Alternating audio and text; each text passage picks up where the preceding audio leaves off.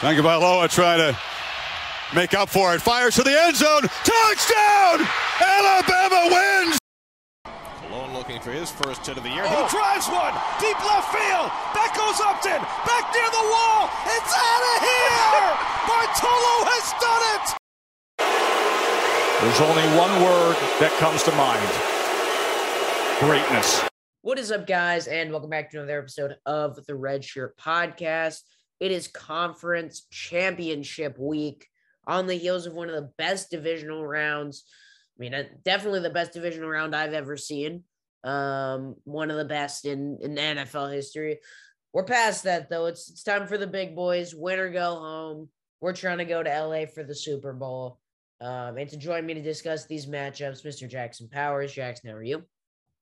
Uh, I'm good. I'm in. I'm in quarantine right now. I uh test tested positive yesterday, so I've been under lock and key in my room. But but I'm do- good enough. Good enough condition to talk some football. You love to see it. I mean, very unfortunate. I hope hope you're feeling all right, but it does mean you have more time to study and prep for the Red Shirt podcast. So you know That is true.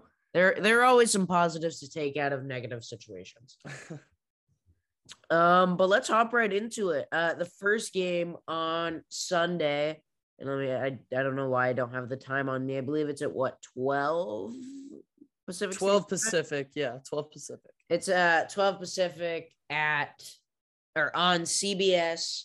It is the Bengals and the Chiefs. The Chiefs are seven point home favorites. I'll uh, send it off to Jackson. Uh, well, if you heard our wild card episode, you will remember that my Super Bowl picks was Bengals losing to the Cowboys. Now, obviously, Cowboys are already out of it, but the Bengals are still staying strong in the AFC Championship. And because of that, I have to take the Bengals to win this game, covering their massive seven point spread. Been winning 43 to 40, hitting the over of 54 and a half very comfortably. Um, whether you favor the Chiefs or the Bengals, this game is going to be an absolute shootout. The Chiefs offense against the Bills last week in the divisional round just dumped 42 points on the number one defense in the league in terms of DVOA.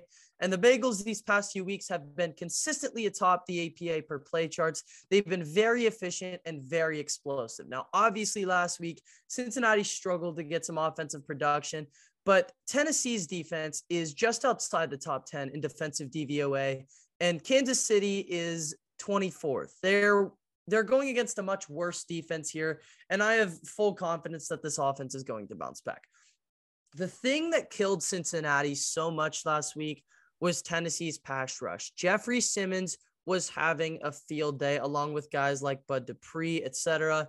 Um, Kansas City does not share that same front that that same scary front four that Tennessee has. They've got Chris Jones.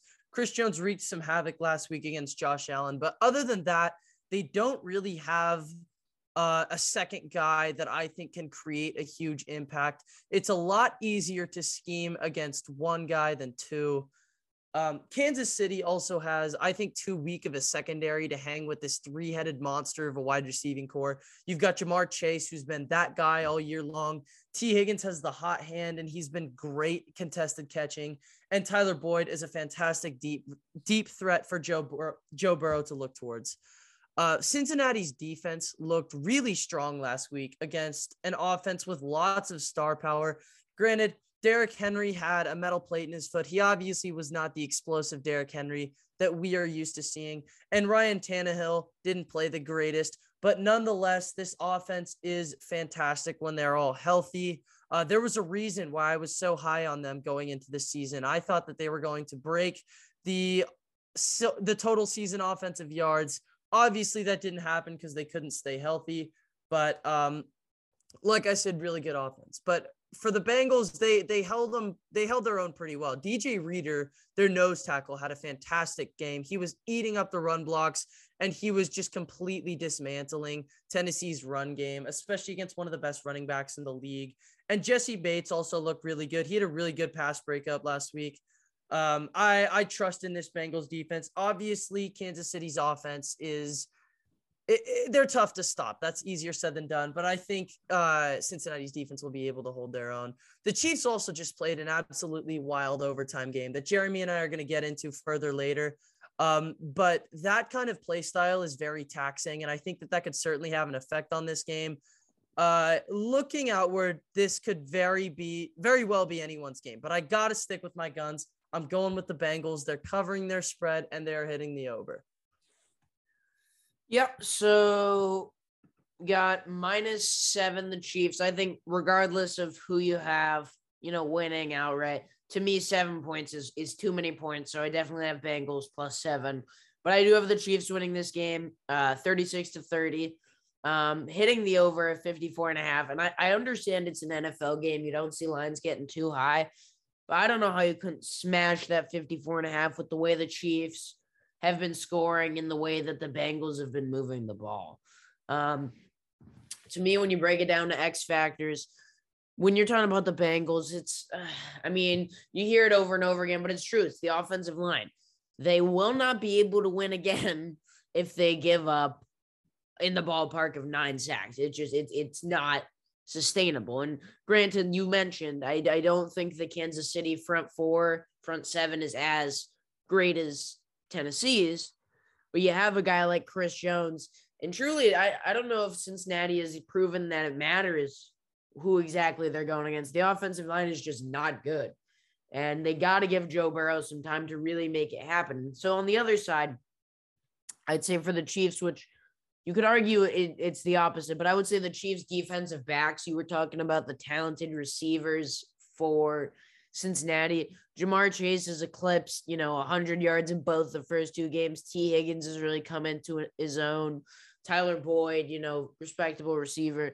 So the Chiefs DBs have to be able to hold up. And that's kind of the balance. If the Bengals offensive line is able to play pa- passable, I, I think that really is going to work to their favor.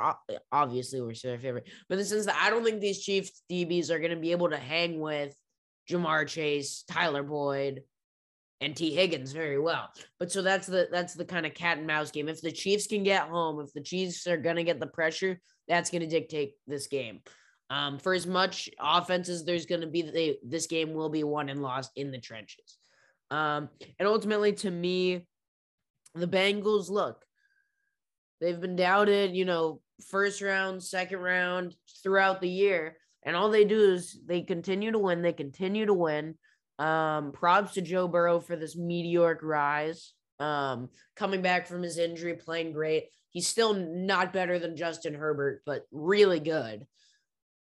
Um, I just ultimately to me that offensive line really scares me. And when it comes down to it, Pat, Patrick Mahomes is Patrick Mahomes, and the way maybe this is just some bias and you know not valid just in terms of looking at a mm-hmm. couple plays but watching the end of that game last week in the Chiefs Bills, I mean, it was as beautiful as I've ever seen. The way Patrick Mahomes, he he was just he was flawless. I remember, you know, mid-season, early in the season, people were like, "Oh, you know, was Patrick Mahomes broken? Is he not who we thought he was?" Beautiful, absolutely beautiful against the Bills, and you know, in the same vein, I don't really know how how the Bengals plan to stop the likes of Tyreek Hill and Travis Kelce. I mean, Tyreek Hill, I think it is the most disrespectful and badass thing I have ever seen. The defender was in front of him and he flashed the peace sign. Like only Tyreek Hill can do that because he just knows that he's faster than him and is going to break the tackle, so on and so forth. So that's just, that's crazy. Um, so when it comes down to it, I'm taking the more experienced guys. I'm taking Mahomes. I'm taking, you know, the home field factor at Arrowhead. Uh, I thought it was funny. Joe Burrow was saying that he's probably had, you know, been in louder environments in the SEC, and I, I, I don't necessarily think he's wrong. But playing, you know, the difference between playing at Arrowhead versus, you know, playing not at Arrowhead, I, I think there is a factor.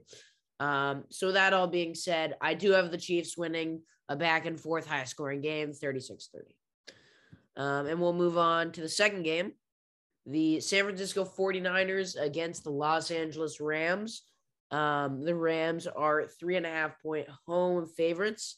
Um, this game's at 3:30 uh, Pacific time, and the over/under is at a uh, straight up 46. So this is a classic NFC West battle. We've already seen a couple times this season. Niners won them both, but Kyle Shanahan owns the Rams. He's like I said, 2 0 this season, but he's 7 and 3 in this matchup of all time, and he's won his last four. However, I don't think that this week is going to be the same. I think the Niners are covering their three and a half point spread, but the Rams are winning 26 to 23, hitting the over of 46. Um, looking at the Niners last game against Green Bay, they they obviously won, but it was not in a very beautiful fashion. Their offense looked absolutely horrible. The rushing attack was not nearly as dominant as it usually is. It wasn't bad, but it wasn't at that level where it's just it wasn't at the level that the Niners usually run at. Jimmy G looked horrible. He was so inaccurate. He was bad in the pocket.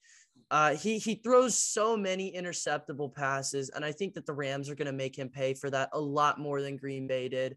Um, the Niners won 13 to 10, but keep in mind they only scored one touchdown, and it came from a blocked punt off of Green Bay. Their offense put up a total of six points. Jimmy G is is clearly not their guy. I would not be surprised if Trey Lance gets at least a little bit of time just because of how bad Jimmy G has been in the playoffs. Remember that Cowboys game? He can never play a full four quarters of good football. And come when you get deeper and deeper into the playoffs, that's not going to be acceptable. I would not be surprised if Shanahan pulls the string on him and lets Trey Lance play a little bit. Um, like I said earlier, he threw a ton of just terrible passes against Green Bay. That's going, you're going to have a lot less of a margin for error when Aaron Donald and Von Miller are clogging up the pocket, and Jalen Ramsey will be going toe to toe against Deebo slash Aiyuk. Stafford really looked like he figured it out last week. There was a couple weeks, especially towards the end of the regular season, where he just looked really inconsistent. Not this time. Stafford looked like he was hitting on all of his throws uh, for a full for the the whole game, really, especially that final deep shot to Kupp to put him into field goal range. He gave Tom Brady a taste of his own medicine with an unreal comeback in the playoffs. Uh, that 40 something yard pass to Cooper Kupp to put him in field goal range as Matt Gay hit the, the field goal as time expired to give the Rams the win. Uh, right now, this offense is clicking more than they have at any point in this season. And I understand that this is a very favorable matchup for the Niners because they they seem to always beat the Rams within the last four or five years. But um, the Rams look a lot better right now, and I don't really trust Jimmy G uh, the further that he gets into the playoffs. So I'm giving this one to the Rams. Yeah, this one, I, and I think we had pretty same ideas on the Chiefs uh Chiefs Bengals game, just different results. This one, I think we are pretty much in sync. I have the Rams covering their three and a half point spread um, and winning by a score of 27 to 17, which will hit the under on 46. The X factors, it comes down to the quarterback play. You talk about Jimmy G, and you know, there are two sides to the story. Yes, generally speaking, the Niners have won games with Jimmy G at quarterback. But the stats will tell you that it's not necessarily because of Jimmy G. This postseason, he is 27 of 44 with 303 yards and two interceptions. Not great. And then uh, if you just pull up his regular season stats, like here, I'll, I'll pull him up right now just for reference. It's it's not great. It's it's just not he's not exceptional. He is more lifted by the talent around him than he he doesn't lift the talent. I mean, he he just he's not he's not a true franchise quarterback. Like I don't think, and I could be proven wrong if they win this game. I, I see no reason why they can't win the Super Bowl. But he's not a Super Bowl caliber quarterback per se. Um, and he just he hasn't really done anything to dispel that. Like I understand it was weird conditions last week, but it, I mean they didn't score an offensive touchdown.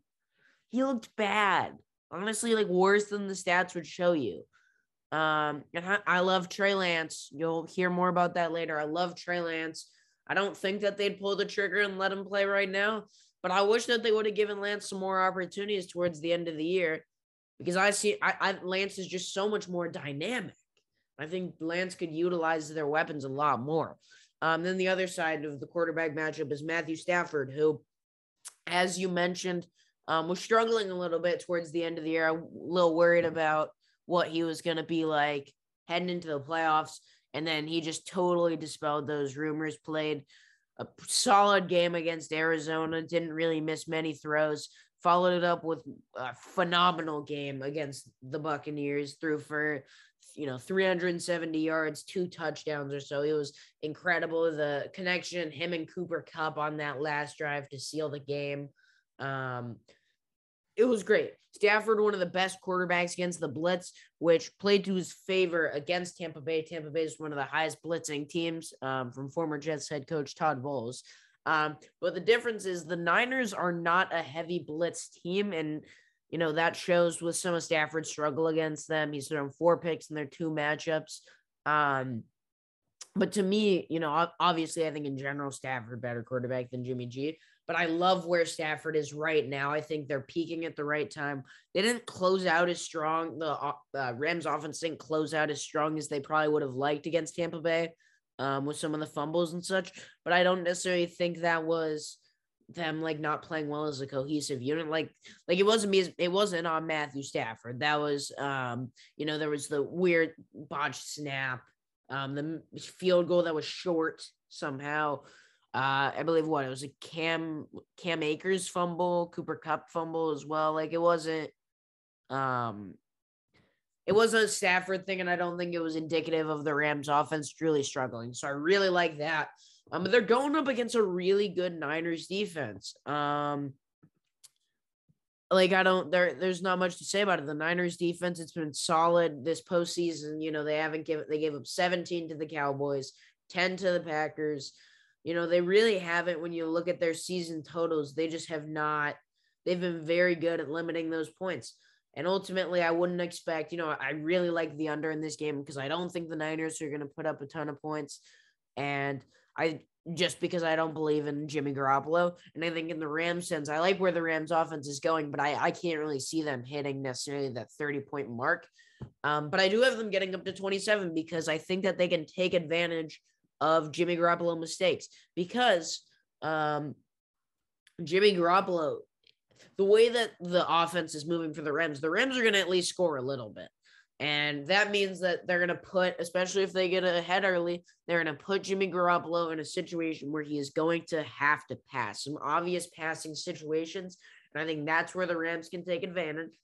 Um, Trent Williams is expected to play, I believe. Um, it was something like I think Shanahan said that he didn't practice today, but like Williams was like, I'm playing. So, so he'll, he'll play probably. But when you have game records like Aaron Donald and Jalen Ramsey, um, it's it's challenging for any quarterback. But I think especially for Jimmy G when he needs to step up, I don't. I, he hasn't given me any reason to trust him, and I think the Rams can, you know, can force turnovers and turn, you know, score points off that. I think that's the most important uh thing for the Rams. It's, it's almost like basketball, turn good defense into offense. And yeah, I, I, you know, I don't think this is an indictment on the 49ers defense. Niners defense is really good. And I don't think it's an indictment on the 49ers weapons. The 49ers weapons are great. Deebo Samuel has emerged as one of, if not the most, you know, versatile weapons in, in the whole league. Uh, Brandon Aiyuk, after being in the doghouse to start the year, he's come into his own as expected. The great Arizona State graduate or Arizona State product. George Kittle is an absolute beast. I mean, you know, debate him, Kelce, whatever. He's he's top two, regardless how you slice it up. Mauler in the run game. Um, you know, I, I love George Kittle. If you don't love George Kittle, I don't I don't know what to tell you. I, I would tell you to listen to some of his mic'd up stuff. He is hilarious, super nice guy. Running wise, uh, the rookie Elijah Mitchell, he's been a breakout star from Louisiana. Offensive line solid. It's just the all of the pieces are around, and Jimmy G is fine, but is Jimmy G enough to beat a more you know, cohesive Rams team, a good Rams defense? I I just I don't I don't see it. They they didn't score an offensive touchdown last week. They won in spite purely in spite of Jimmy G's play. And I know that I'm just, you know, dragging on Jimmy G right now, but it it's just the truth. Um, I'm not saying that they necessarily it's as simple as they win with Lance, but I just think Lance in general moving forward, which I I, I keep alluding to, um, it gives them more of that Super Bowl opportunity. And so yeah, I have 27-17 Rams final score uh, with the under 46. So just just to wrap it up, Jackson, what what what are we thinking on these conference championship games? What are what are some other things you're looking for? Um, like you said, Kittle, I want to see him get involved a little bit more. He's been a little bit excluded out of Shanahan's scheme. Shanahan runs uh, a little bit of a exclusive offense, really. That's why Aiyuk wasn't getting a lot of time. It's why Trey Sermon, their third round pick, isn't playing right now because Shanahan likes to build his offense around a couple different guys instead of utilizing all 11 at a, a low amount. Um, and that means Kittle's production is going to be really off and on. I like to see, I, am a Seahawks fan. So obviously I, I don't like the Niners, but Kittle's a guy you kind of have to root for. And uh, considering my team isn't anywhere near the playoffs right now, uh, I, would like to see get Kittle get a little bit more production. Yeah, I'm with you. I'm interested to see um, what the run game looks like in the Chiefs Bengals game. You know, there's going to be a lot of talk about. Well, there has been a lot of talk about the quarterback matchup, Joe Burrow, Patrick Mahomes, and all their all their wide receiver weapons. But that's you know you can't forget about Joe Mixon, who you know absolute stud, and we've seen Kansas City. Clyde Edwards-Helaire hasn't really blossomed into the running back that they'd hope, but they've still been able to have some useful guys. Jerick McKinnon really stepping up, which I'm I wasn't necessarily expecting. They're and they, they don't run it heavy. They don't ask a lot of them. But McKinnon's also been useful out of the backfield, and it's just going to be interesting to see how they balance that um, that dynamic. Because I, I think by the end of the game, you know, we're going to be in shootout territory.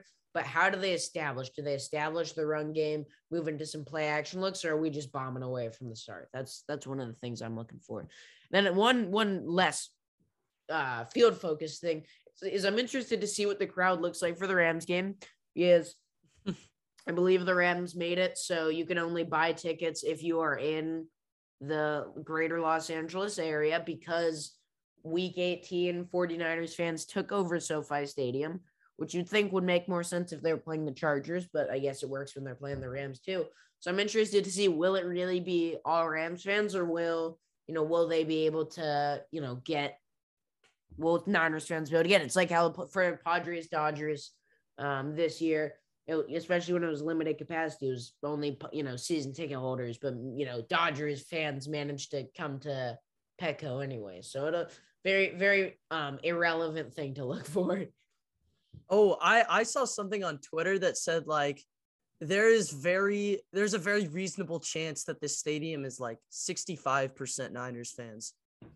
Yeah, I mean, we'll see it. That's what I um shout out baseball coach Mr. McConan. He was telling me that he went he went to the week 18 game and that it was it was it was crazy. It was just like it was Levi North or North Levi, Levi South. South. um, yeah. So that's what we got in terms of the conference championship. Now we're going to talk about, you know, a hot topic issue relating to how we got to this conference championship, and that is overtime rules. For those of you guys that don't know, uh, the Kansas City Chiefs defeated the Buffalo Bills last weekend um, in overtime. Chiefs won the coin toss, scored a touchdown, and that was the game. So we're just we're gonna discuss what we're thinking um, on the overtime, what possible uh, what possible solutions there could be, how you know how to make it possibly more fair. So I'll I'll hand it off to Jackson. So, so like you said, Jeremy, this is kind of a hot topic right now, and there's a lot of controversy on whether or not the overtime rules need to be changed. I am on the side that we do need to change them. Um, looking into that Bills Chiefs game, Josh Allen scored the go ahead touchdown with 13 seconds left in the game never touched the field again and lost. And I think I'm not going to go out and say that he lost on a coin flip, but I think the way that the rules are structured, that's just that's just not fair to him. Um, so I, I get the point of of overtime trying to being the point of overtime is to end the game. That's why it's called overtime. But I think with my proposition, it will create the most quality football while limiting injuries as much as much as possible. And yeah, that's that's the other concern with changing the overtime rules is, is injuries. Uh, my thing with that, I, I'm all for protecting players as much as possible. We have to do everything we can to make sure players are p- players avoid injury. The Yeah. thing with that is anytime you take the field as a player, you are risking an injury. And I guarantee you that any player will be willing to take that risk in overtime. This is not a time like like preseason or something like that where it's not crucial to their season. But any any overtime game in either just a just an exhibition or in this case a playoff game, players will be more than willing to to go on the field and risk an injury. Um so here here's my proposition. I I am not someone who wants to move to college rules because um I think the games go a little bit too long and it juices the stats a ton. So so my proposition is that we we keep the current overtime rules except we change that a touchdown does not win it. Meaning um if the team that wins the coin toss uh receives it, goes and scores a touchdown, the team that deferred gets a chance to put up however many points with the uh the conversion that that the receiving team did and if they they tie it then the game goes on and next score wins uh i also think that we should remove ties from overtime because no nfl fan wants to see their team end in a tie. I think 99% of people are are against ties and i think that this is something that we should have done long ago. I don't think ties should be a part of the game. Um so uh my proposition we play one full overtime with touchdown doesn't win it if time expires and the game is still tied we move to a sudden death field goal shootout which means that um the the kickers from the opposing team each get one try at a field goal and the distance would progressively increase uh the further it has to go on.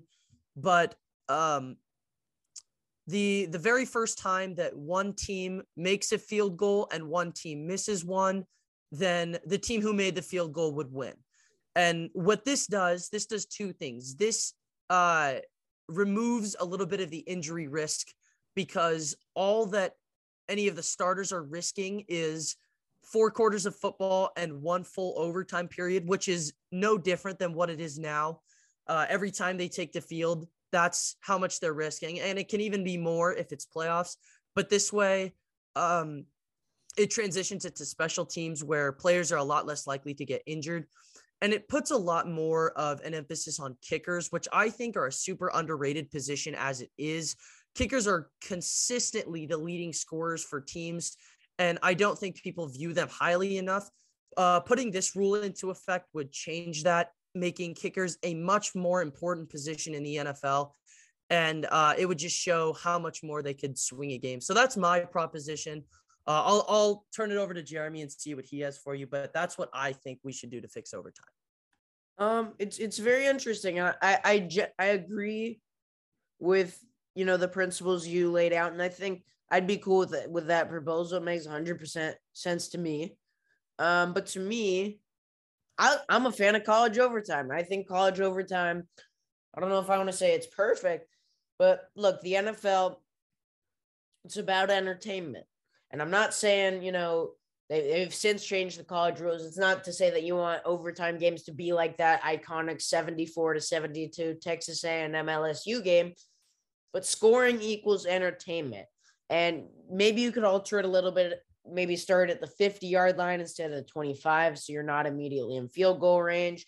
Um, but I, I just think that'd be the most effective, most exciting way to do it. Is you want your the guys in scoring range. You don't want some you don't want punts. I think that's the best thing in terms of entertainment value. And when you put them on the even playing field like that, I just I, I think it's I think it's perfect. And um And then I, I'm trying to, I don't remember the exact college overtime structure, but I think the way that it's been put in place, um, where you have to start going for two, I believe it's after, after two overtimes, you have to start going for two after, after a touchdown. And then I want to say, is it, it's four, maybe five, where you just do the two point shootout. Cause I, I think that people don't realize when in college overtime, the way that it's structured now, I mean, it, going to an extra overtime isn't as long as it sounds because it's merely a couple plays. Like uh, when you get into the sudden death, you know, two point shootouts, it doesn't really, it, you know, it, it's more quarters, but it's not necessarily a ton of plays when you're just going back and forth on the two point conversion. Um, so that, that that's what I'm a fan of. I think college football overtime is just so iconic, and again, the scoring thing to me, that's the biggest thing and that's, you know, they might not adopt exactly what college did, but I think that'll be a big thing. And when they're discussing a possible rule change, is that I think they, the NFL um, wants it to be as, it's not, again, not to say that they want it to be super, super high scoring, but, you know, entertainment value, points equal entertainment. No one wants to see punts in overtime. Um, but I'm thinking about, and I really like your kicker proposition. I, I think it's very interesting um, and it makes sense to me. Ultimately, to me, I think any sort of change would be better because I agree. I, I still think the Bills deserve to lose the game in the sense that they had the game won if you don't give up, you know, points with 13 seconds left. It's as simple as that.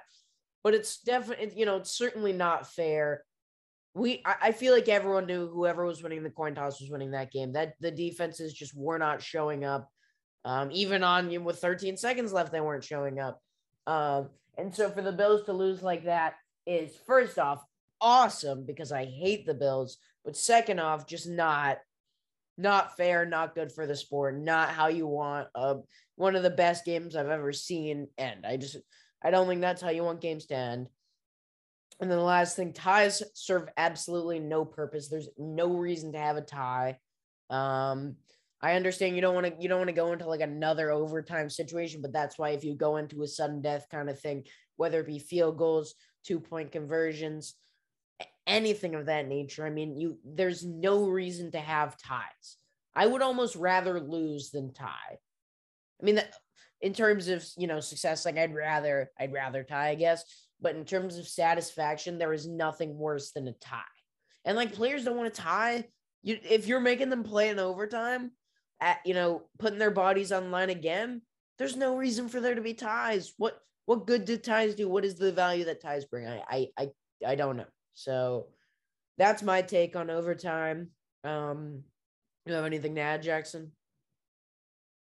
Uh, I'm gonna I'm gonna hop onto your your tie slander a little bit. My I my main issue with ties is that they're supposed to be this like neutral ending where it's like you you don't feel good about them and you don't feel bad about them. But I've seen I've seen my team tie one time and it did not feel any better or if it uh, maybe a little bit better than when we lost because whenever you tie you know you've had plenty of opportunities to win it you're never happy like oh, thank God we got out of that game with a tie. And I, I just think it, if we remove ties, it would make for for more longer quality football and uh you you never want to see your team end in a tie. So so that's why I think we should pull them.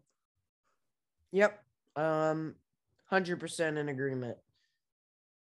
And yeah, I mean, look, any sort of change to me would be good coin flips just shouldn't decide the game like that. I feel like I saw a statistic where it was like the team that um receives I don't know if this is right. I feel like I just saw this on Instagram. Like the team that receives I don't know if it, it must have been specific to the playoffs. Like as one every time except for the the Saints Rams game where the Nickell Robey-Coleman pat pass interference no call. So, something like that. The the point is the odds make it very clear you win the coin toss, you are in the driver's seat. So yeah. Um now we're gonna segue into something a little different. We're gonna look at the rising second year quarterbacks, that being the rookie class um, of 2021 and we're gonna you know ra- rank their future outlook and um, just kind of our general thoughts on them and their situations moving forward um, so jackson i'll let you go ahead do we want to do bottom to top or top to bottom Uh, I'm good with whatever. okay i'll, I'll follow your lead Okay. Uh, I'm gonna go. I'll go bottom to top. Um, unfortunately, Jeremy, I've got to go with your guy. I am not buying in to Zach Wilson. Um, honestly, for for each quarterback in uh that was picked in the first round this last year, my opinion hasn't really changed on them since they were drafted. I was not high on Zach Wilson going into the draft, and I'm not high on Zach Wilson now. Uh, he he's got a big arm, sure, but he's displaying a lot of problems that were very clearly addressed on his draft board. He's not accurate at all. He is a horrible decision maker. He is a terrible game IQ, and he is the definition of a turnover machine. Zach Wilson is always playing panicked because when he was in college, he very rarely saw NFL level pockets. His pockets were always super, super clean, meaning he never really learned how to diagnose a pass rush. And because of that, it's really affected him, especially behind this Jets offensive line, who uh, hasn't been great when they're healthy and hasn't been healthy this year at all. Mekhi Becton, their best lineman, has missed plenty of time. Um, he he's certainly got the physical tools to develop, but just just because of uh, the way he played in college, I personally uh, do not see it from Zach Wilson, so I have him ranked fifth. Um, okay. For me, I have Justin Fields ranked fifth. And I I'd like to start off by saying I think all five of these quarterbacks taken in the first round have a very good chance to succeed. I think all of them are very, very talented. Um, the reason that I have Fields last is because I just feel like he is in the worst situation of these five. Um, it's nice that Nagy's gone, but then they go out and hire a defensive minded coach. And look, it's not it's not a be all end all. Them not hiring, you know, a quarterback guru doesn't mean that Justin Fields is going to be terrible, but it just it's hard to it's hard to get you excited and confident about him moving forward. Um the you know, the weapons just aren't really there. Um I'm I am a fan of Darnell Mooney. Uh but we saw you know, Allen Robinson just go ghost mode and he's he's likely gone. Um, Fields, he threw for uh, about 1,900 yards, had seven touchdowns to 10 interceptions. Um, we know that he's, you know, he's a good runner, true dual threat kind of guy. Um, had a couple rushing touchdowns, but he he had a little bit of a fumbling issue. Um, needs to get that under control. I think that if the Bears are able to build around him, you know, build a strong offensive line, be able to add weapons, I think they can do it. And that's the thing for any quarterback is that, or at least most quarterbacks, is you need that foundation around you. But like this, an example of sorts, like I'll throw out Josh Allen. Um, Allen obviously struggled early on, and now he's awesome because he has, you know, he has Stefon Diggs, has has better weapons, but that offensive line is still not great.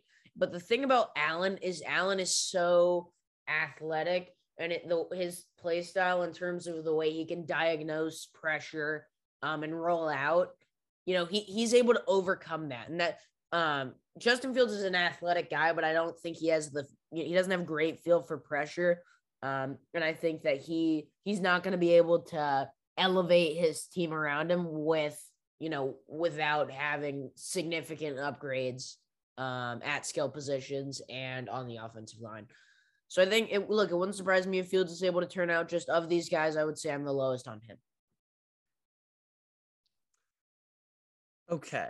Uh my oh I before I before I jump into that, I'm gonna say like I'm with Jeremy here. I think each of these guys has at least a decent chance to become a competent quarterback. I think that this is certainly one of the better quarterback classes that we've ever seen.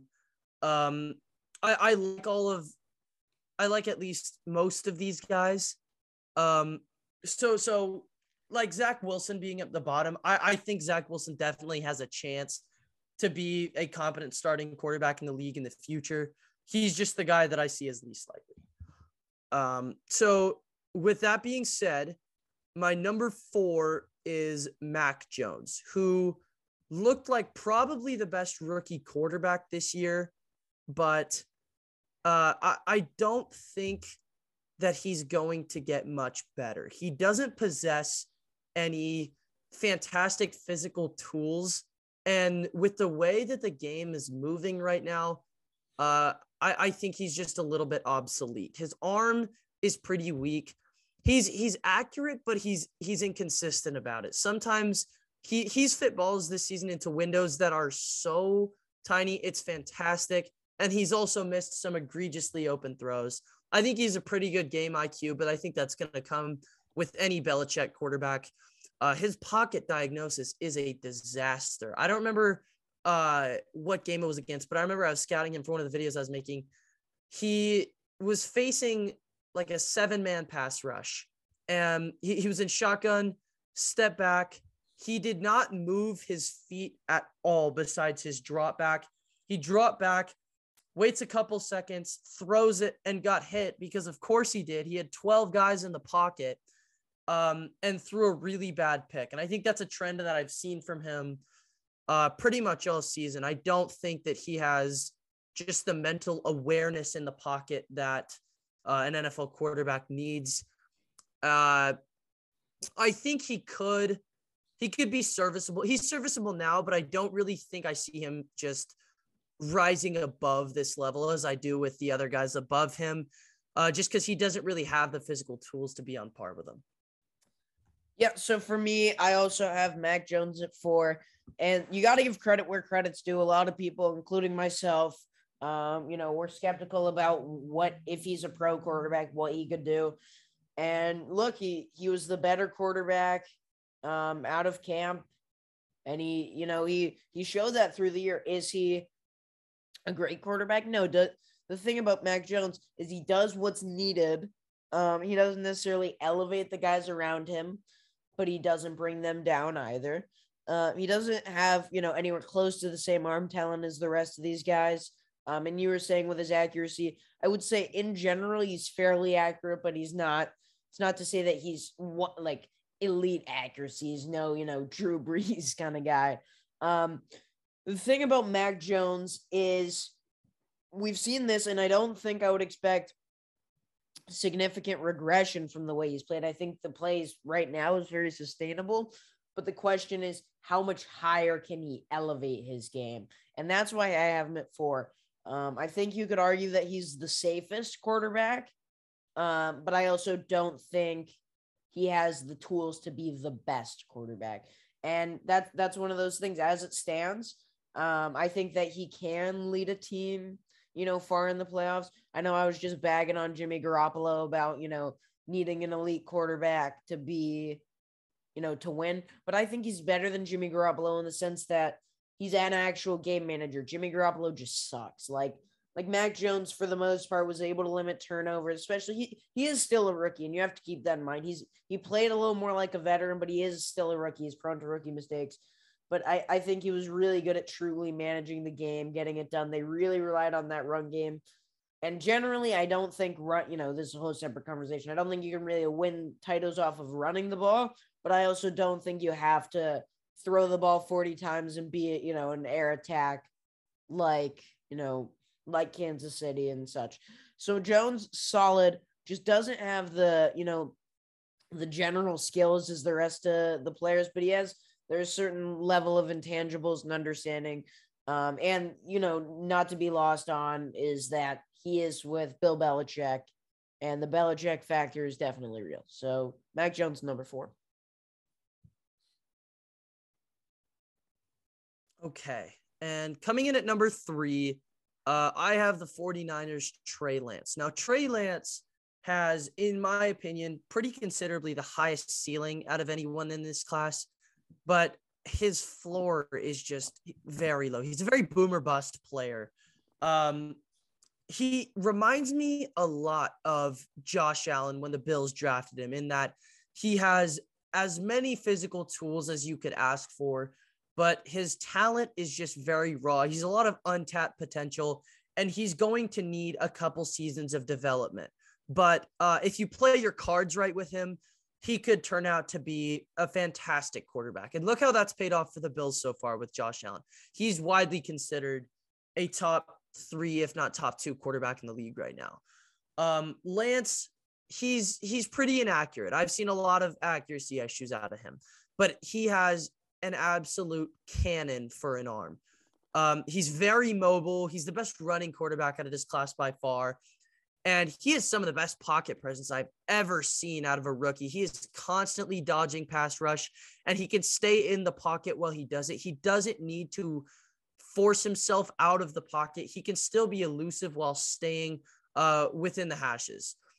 Uh, his with his development, he's going to need to work on his accuracy, but it seems like he's already a pretty smart quarterback. He was uh, he was showing up Jimmy G in camp in terms of his game IQ and, and all that stuff. Uh, but but the main thing that it comes down to for him is the development. And the reason that I am confident in him uh, is because of the 49ers quarterback coach, Rich Scangarello.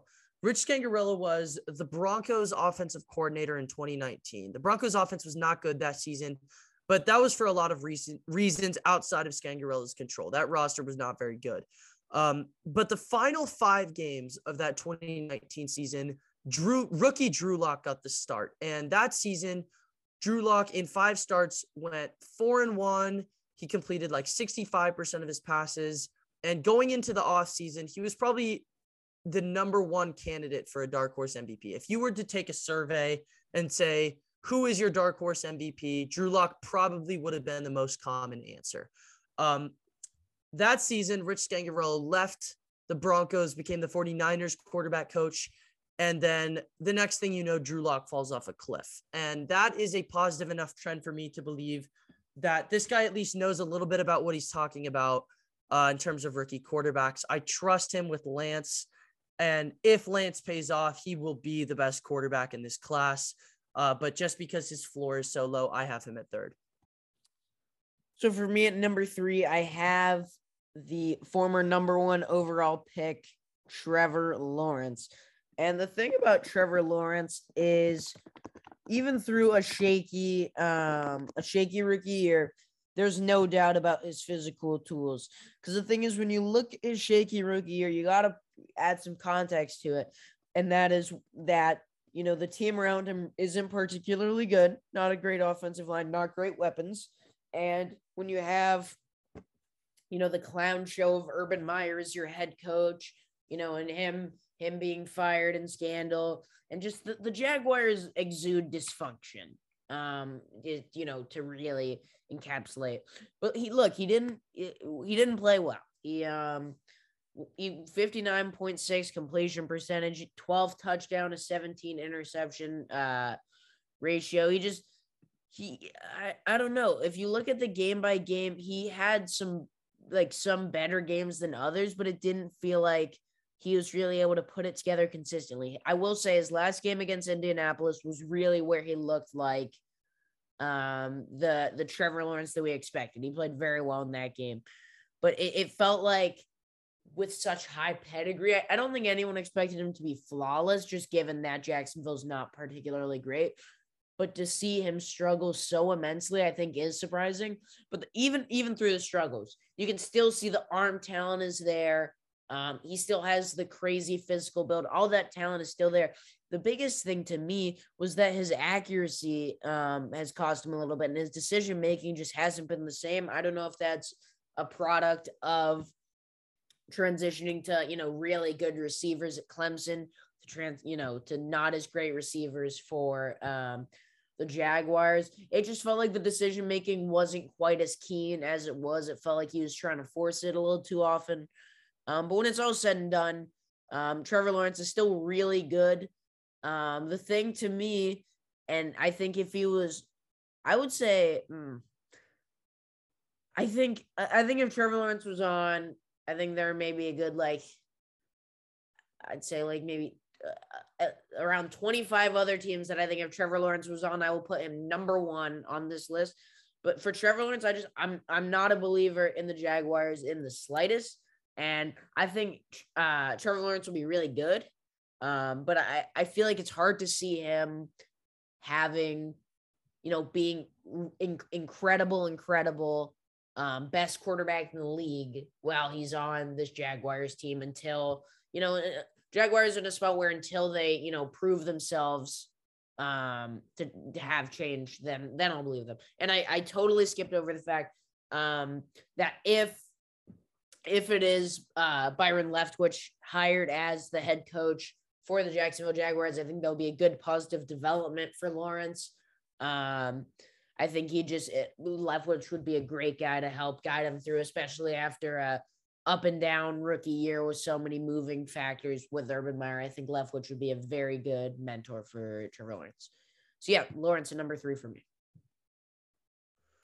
So my number two just happens to be Jeremy's number five. Uh, my number two is Justin Fields. Uh, I pride myself in being the biggest Justin Fields defender that I know uh, since he was drafted. I've been so high on Fields ever since the Bears took him at I think 11th overall, if I'm correct on that. Um, and I, I've been raving about him ever since. He really reminds me of the league's next Russell Wilson. Uh, and it is a real shame that he is tied to the Bears because they are in a really poor financial situation to improve the offensive holes around him. They have they're paying Khalil Mack and Robert Quinn both a ton of money, and they gave Eddie Jackson a really bad extension that is starting to bite him right now. They don't have very much cap flexibility at all. And they have a lot of free agents on that offensive side of the ball. Um, so it'll be interesting to see what they do, but I, I really don't expect much improvement coming Justin Fields' way. Um, despite his his shaky rookie year, uh, most of that coming from the pocket presence. His pocket presence is really bad. He just dances around in the pocket a little bit too much. Um, there's one play this season against the Vikings on Monday Night Football where uh, the the offensive line just collapsed as it usually does with the Bears, and Fields just ran straight backwards and lost like ten more yards than he needed to. Um, and that that was a consistent theme this whole year. And uh, but overall, I really like the tools that he's showing. He's very mobile. Uh, he's pretty accurate out of this. I, I think he's the most accurate guy right now out of anyone on this list. He shows solid arm strength. He throws his passes with a lot of zip, which I value pretty highly because it means you can fit the ball into tight windows, especially with how accurate he is. Uh, and he throws really well on the run, which he's going to be on the run a lot behind this Bears offensive line. Um, my other issue with him, besides his pocket presence, is he's pretty prone to taking big hits and turnovers. Um, one of that being one of that one reason for that is because he dances around in the pocket a little too much, like I said earlier, um, makes him prone to sacks. But when he runs, uh, it's not very common that he slides, uh, and that makes him pretty prone to injury, fumbling, whatever. Uh, but both of those, both dancing around in the pocket and taking big hits, are are play style issues, and those are something that I think – they're very easy to adjust. It's not something with him that I think, oh, he lacks this physically or he needs more development in this area. I think Fields has good vision in the pocket. He's just not smart about what he's doing. And that could easily come with just one off season of development.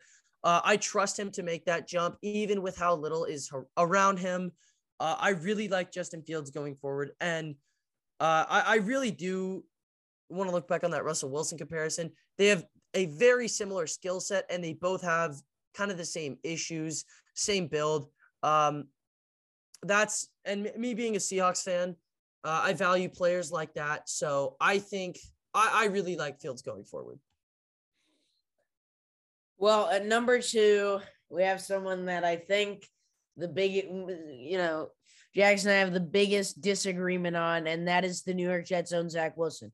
And I think that if you, you know, switching Lawrence and, and Wilson, I, I would not blame you at all. Um, I think there's definitely some Jets bias going into into that for me. But the thing about Zach Wilson is he started off, I mean, horribly. Like he he, he played very bad. Um, you know, Carolina, the stats weren't horrible, but then you see his numbers against New England um, against Denver. He played he played better against Tennessee, but it just it wasn't clicking. Then he got injured against New England, missed a couple weeks, saw, you know, Mike White take over and beat the Cincinnati Bills, which was crazy. Um, but the thing about Wilson, especially when he came back from his injury, was that he stopped playing hero ball. He, which was one of his biggest concerns coming out of out of the draft, and that's what he was struggling with um, to start the year. He was playing too much hero ball, and he wouldn't take the checkdowns. And an issue on top of that was he was missing those layup throws, which is just weird because you don't expect you know anyone to miss just easy checkdowns. You know, i.e. a slant drag route or just you know a flat to the running back. He was missing those throws. There was one I feel like there was a swing pass to Braxton Berrios that he he bounced past it. Um, but the thing about Zach Wilson was his improvement was so abundantly clear if you watched the team throughout the year. Like for um, for example, when you look down the stretch in their last several games against Jacksonville, and I get it, Jacksonville not a great defense. He looked so much more composed. Um, and then in a loss to Tampa Bay, he played phenomenally. Threw for 234 yards, one touchdown, wasn't phased at all. Um, and that's the thing that I really like about Zach Wilson was as the year went along, he just started playing freely. Um, he it felt like he was getting more settled. And when you watch, he just he looked like a different quarterback. Um, he doesn't necessarily have the rushing upside um as you know, like Lance or Fields, but he is athletic. We saw him uh have a big run. He had the 85 yard touchdown uh, towards the end of the year. He had a he ran for a good 180 yards or so, four touchdowns. He can get it done there. Um, and the biggest thing in terms of more so than even just him improving numbers wise, um, in terms of you know touchdowns, yards, whatever, um, throughout the end of the season, is that in his last final five games, zero turnovers, and that is the biggest thing.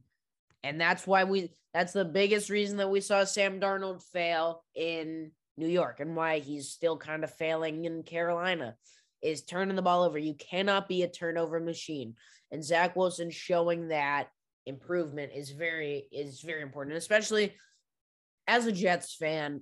I, I think there's both some bias, but also just some some more insight. And I think um he he he hasn't been accurate, but I believe you know the Jets either they either got a lead or towards the top in terms of drops. It is incredible how horrific the Jets were reeling in the ball before Corey Davis got hurt. He had total butterfingers. Um, our tight ends are horrible, couldn't catch anything. Keelan Cole, there were a number of beautiful throws from Zach that Keelan Cole dropped. It just it, it wasn't good. Um, but I think moving forward, I think that look, I know it's the Jets, but I, I do think that the Jets are trending in the right direction, especially in terms of building around the quarterback position. Um, the offensive line wasn't great this year, but you got to understand that in the context of that. You know, former first round pick Mekhi Becton was hurt. Um, we saw first round pick Elijah Vera Tucker. He played pretty well.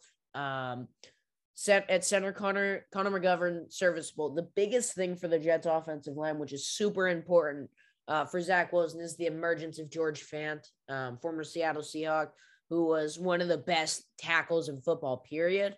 Um, and I think if you, you know, build upon that, they definitely need a right guard, whether, you know, they could explore an offensive lineman through the draft at number four, whether it be Evan Neal or um, Ike from NC State. There are different avenues for that, as well as that w- with pick number 10, I think a wide receiver is likely in play, whether it be a guy like Garrett Wilson or Treylon Burks. Uh, there are a lot of different options there, as well as with the Jets draft capital. Um, obviously, the defense needs a lot of work, but I think a lot of the defense you can you can add on a little bit from free agency. I think offense is where the Jets are going to strike um, through free agent or not. I, I I literally just said defense through free agency. I think the draft is where they'll find a lot of the offense. We saw Joe Douglas draft last year. Whether or not you're a fan of Zach Wilson, if you take out Wilson from the equation, absolutely great draft from Joe Douglas, adding pieces around the quarterback. When you add, you know, a, a solid left guard, a budding star in Elijah Moore, when he's healthy, man, he's good. Now he's going to get to play in the slot. Um, Michael Carter, the running back, the pieces are improving for Wilson. If he's able to continue to learn to take his checkdowns, understand when to take that deep shot, he'll be great. Um, continue to avoid those turnovers because his arm talent is so good. He he has all of those physical tools, his throw on the run, so great. And I, I love um, offensive coordinator um, Mike LaFleur, little brother of Matt. Um, I think I, I wouldn't be surprised to see him with a head coaching job soon. He's just a phenomenal play caller, and I think he's been super important um, in the development of Wilson. But I've, I've talked a lot, which is expected, about a guy that I feel very passionately about. But I think Zach Wilson has the tools to be a star. That brings me to my final quarterback, uh, the number one overall pick last year, Trevor Lawrence. I am very sold. I know that this season was very rough for him. I think at one point in the second half of the season, he had like one touchdown or eight weeks, something something crazy like that. No, uh, but I am November. someone. What touchdown? What? No touchdown November. No touchdown November. That was it. um, but I am someone who values trait a lot more highly than stats, especially production stats like yards and touchdowns, uh, because I don't think those stats always tell the full story. It's always uh, they're always affected by whatever is around you. And what is around Trevor Lawrence is absolutely egregious. They don't have a good offensive line by any means. Urban Meyer, in his short tenure, was the worst head coach in NFL history, in my opinion. And the spacing for these receivers is absolutely horrible. I don't think any of these receivers is good uh, regardless of this. But the offensive scheming is so bad. The receivers are running so close to each other that they're consistently running into each other, tripping over each other, and they're bringing the all of the defensive levels so close and it's really easy to go, to cover. It is just very juvenile scheming on on Jacksonville's end. Um, but with how much of a dump that they've had on the coaching staff, I do think that that's going to improve. And uh, I, I think the Jags should be able to get some nice receiving pieces uh, through the draft capital. Davante Adams is a free agent. So are guys like Allen Robinson. Uh, I, I, think that they should at least be able to uh, help these problems. Trevor Lawrence has an absolute cannon of an arm. He, him, and Trey Lance by far have the biggest arm in this class. He moves in the pocket pretty well, which is nice to see out of a rookie. Uh, I'm I don't like his decision making. Uh, and and like Jeremy said earlier, he's not the most accurate quarterback in the world, but those are traits that um, I don't mind too much out of a rookie quarterback because there's something that you could easily fix as to as opposed to something like arm strength, which is uh, a lot a lot more genetic and uh, muscle related. But um, for a guy with as many physical tools as he has, he is super close to blossoming into a fantastic quarterback in this league. When I was talking about Trey Lance, I raved about his ceiling. I think Lawrence's is just under that, but his floor is much higher than Trey Lance's. Uh, with that being said, I think that once the Jaguars this offseason uh, sort of fix their offense a little bit, I think Trevor Lawrence is going to have a much better sophomore season. Uh, and I think going forward, this should be the guy that you're looking for as QB1. My number one, which I think, you know, you might think is crazy because we haven't seen it from this is the one guy on this list who played the least. But my number one is Trey Lance. And the number one reason for this is like, like I said, I think all of these guys are good. I think all of them have the potential. I think um, that you know, all of them really have a lot of different talents, some similar as well. Biggest thing for Trey Lance, he is in by far the best situation. Um, the Shanahan has been able to take Jimmy Garoppolo to an NFC championship and and a Super Bowl. Imagine what he can do with a dynamic quarterback. Um, the Shanahan factor is real. I'm a big fan of um, Mike McDaniels too, um, their offensive coordinator. And then the weapons around. We were talking about it earlier. Um, Deebo, you know, one of the most versatile guys in the league. George Kittle, dependable tight end. Brandon Aiyuk, awesome. Um, stable of running backs. When you have um, Elijah Mitchell, maybe at some point Trey Sermon will be allowed to play. Um, you know, Raheem Mostert obviously ACL, but there's never a doubt about their running game. They're always able to find a way to run the ball. Um, solid offensive line. I think they are going to be able to use Lance's skill set well. Um, obviously, college, it's hard to you know look at his stats in the same vein as other guys, but he was just so flawless in college, consistently showing off the arm strength, and he definitely is not polished in terms of accuracy, but you can see if you watch him on deep throws, it's impeccable how he's able to he's able to you know fit fit balls in there. Um, you know when you're able to th- you have the losing my my train of thought. When you're able to have such nice ball placement on deep throws it's just there there's nothing a defense can do about that. You can play as good of coverage but if you're dropping in the bread basket 50 yards downfield that's it um he he's not necessarily consistent with that um but look college he he dominated and we'll we'll just ha- kind of have to see how that translates because we haven't seen a ton of him um on the year uh 41 to 71 passing, 57.7 completion percentage, 603 yards, uh, five touchdowns to two interceptions. And a big thing to look for is he has had 38 carries for 168 yards. Um, so I think one thing that stands out to me is I don't think that he will run near when he's the full time quarterback. I do not think he will run at such a high rate.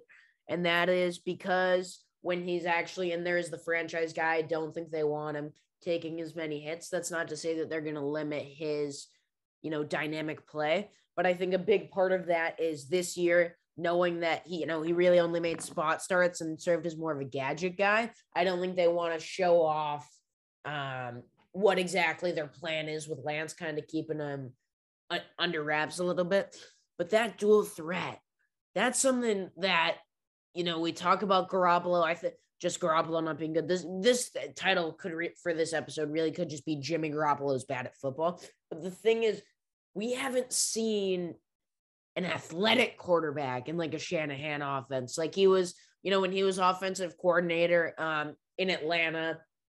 We know when you know obviously twenty eight to three. Matt Ryan was, you know, that was at the point where Matt Ryan was really good, but still he wasn't a mobile guy.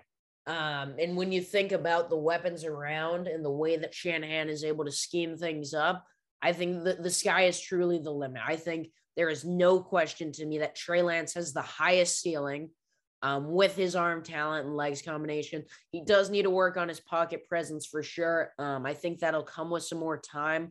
Um, I think it's a little similar to Zach Wilson in certain regards, and that there is a big change going from North Dakota State to the NFL level.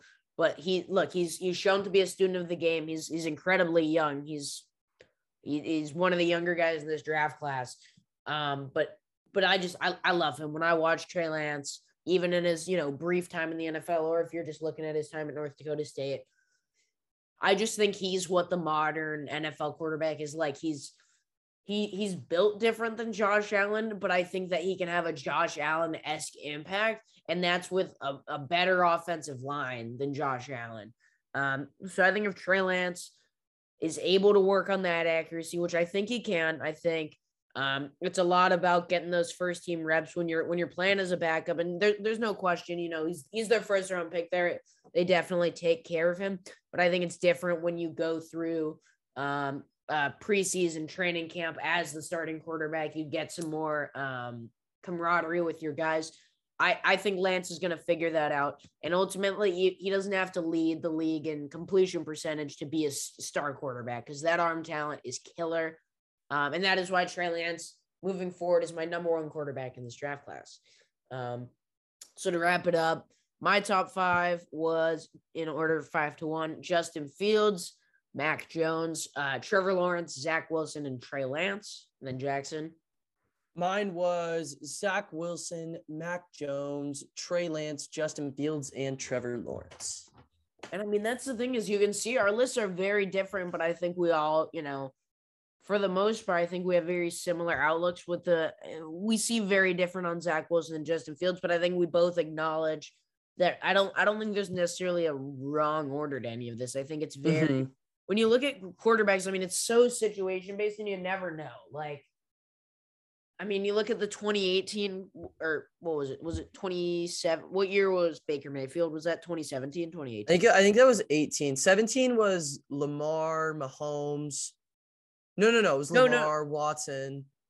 Wait, no. I mean, I mean Mahomes and Watson.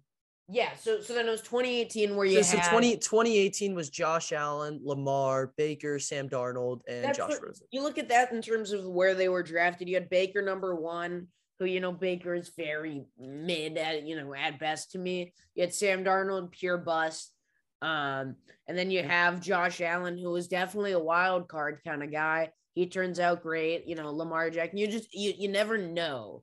Um, it's very hard to project, especially after just your rookie year. Because if you were basing what happened off the rookie year, Josh Allen would have been a bust. So that's the thing about any of these guys is I think rookie year matters, but it's not the be all end all. They have a lot of room to improve, and I think se- second year taking a, a you know sophomore jump that that's the important thing to me. And and honestly, all of these guys except for Mac Jones played bad football. Trey Lance obviously didn't really get that much time. Um, but but Lawrence Wilson and Fields, uh, they were all the starter for at least most of their respective season, and they they were not good. But they they have the physical tools that uh they all, all of them except for Mac Jones definitely have the chance to to become the next big thing in the NFL. It's gonna be fun to see, especially I mean this upcoming draft class, you know, quarterback group, not not nearly as exciting as this. So I think a lot of people will be more invested going forward about these second year guys and rookies, but it's gonna be interesting. And I mean, we'll have as we get closer to draft, we'll discuss we'll we'll be all things draft. But um for now, that's just gonna, you know, about gonna conclude our episode. As always, um, check out the blog, the redshirt.blog or the redshirt.wixsite.com. Um, you're listening to the Redshirt podcast right now on Spotify. Be sure to follow the Instagram at the redshirt. Um, and then I'll tell you now for Jackson on TikTok, you got to follow JPowNFL for the best content.